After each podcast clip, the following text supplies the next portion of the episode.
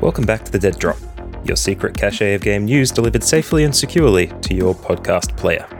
I'm Matthew Bliss, your interpreter of the games industry, your prophet of playable material, your professor of time preservation.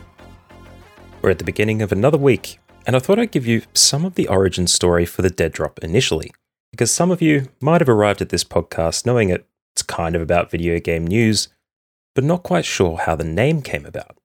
A Dead Drop is a secure drop off location for someone to deliver information or secure a package or something like that and do it securely between two different people. It could be two organizations, it could be spy agencies, it could be anything. But the point is, they want to make the transfer of whatever it is without identifying each other. So that location could be in plain sight, it could be somewhere entirely secure under lock and key. It's really hard to say. But for you, the Dead Drop is a secure location for you to access your video game news. It's available to everybody from a podcast player and you just happen to be able to identify the person who's delivering you this information. That's me. Just thought I'd give you a bit of background on the naming of this podcast, just in case it sounds a little bit random. It's still used quite often today.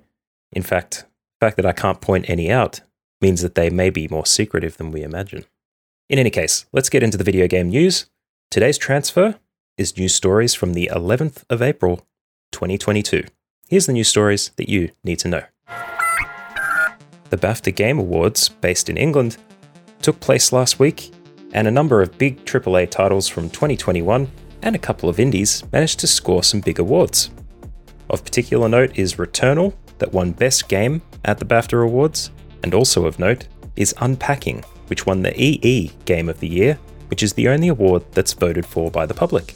There's really not much else to say here about the BAFTA Game Awards except that it's a common award ceremony tends to happen after the big ones in the US, but a few award notable mentions to make here are The Artful Escape for Artistic Achievement, No Man's Sky for Best Evolving Game, Inscryption for Game Design, Narrative, also going to Unpacking, and Ratchet and Clank Rift Apart going to Technical Achievement.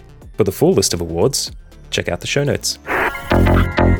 In a surprise announcement at the 20th anniversary event for Kingdom Hearts that took place a couple of days ago, Kingdom Hearts 4 and Kingdom Hearts Missing Link were both announced and proclaimed as being in, currently in development. You may or may not be aware, but Kingdom Hearts is a series of much repute and has a very strong fandom, and it's unusual because it combines elements of Squaresoft or now Square Enix properties and Disney properties together into a single game. It also includes a very complicated, sometimes contrived storyline, but it centralizes around Sora the main character, or the Keyblade wielder, and Goofy and Donald. Now, Kingdom Hearts 4 is probably the most notable mention here. It looks like it's going to be taking place in the new world of Quadratum, which is again a bit of a departure from the previous games. looks to be taking place in a city, and the elements of the darkness, the heartless, uh, the 13, all of those elements may still be in play. I'm mentioning these things, I'm not expecting you to know exactly what they are, but if you would like to know more about both the event and maybe do a bit of a deeper dive into Kingdom Hearts lore itself, I would suggest checking out the Loading Bar podcast and their episode on Kingdom Hearts. It only covers the first game, but Max does a really good job of articulating what the game actually involves.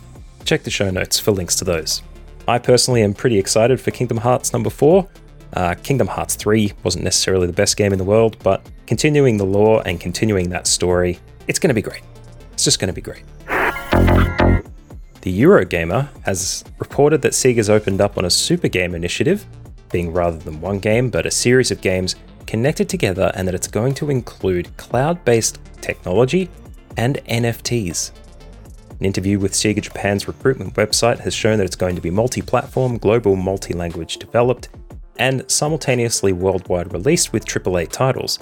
It looks like this Super Game initiative is going to be a bunch of games that must be AAA based, brought together into a single location or developed in the same way, perhaps created into something like a metaverse. The fact that the recruitment team in Sega has declared that they're going to be developing the super game stuff and that they're trying to recruit other games to be developed under the same platform could mean that they're trying to work at a metaverse in which NFTs actually sit within the games industry. As you may be aware, NFTs have usually been considered a scam, some money grubbing on the part of big corporations just trying to hit the big notes and seeing whatever's popular and trying to make as much money as possible. But in this case, they may actually be looking at developing games that will have cross world compatibility and be able to use these NFTs cross game in some sort of metaverse.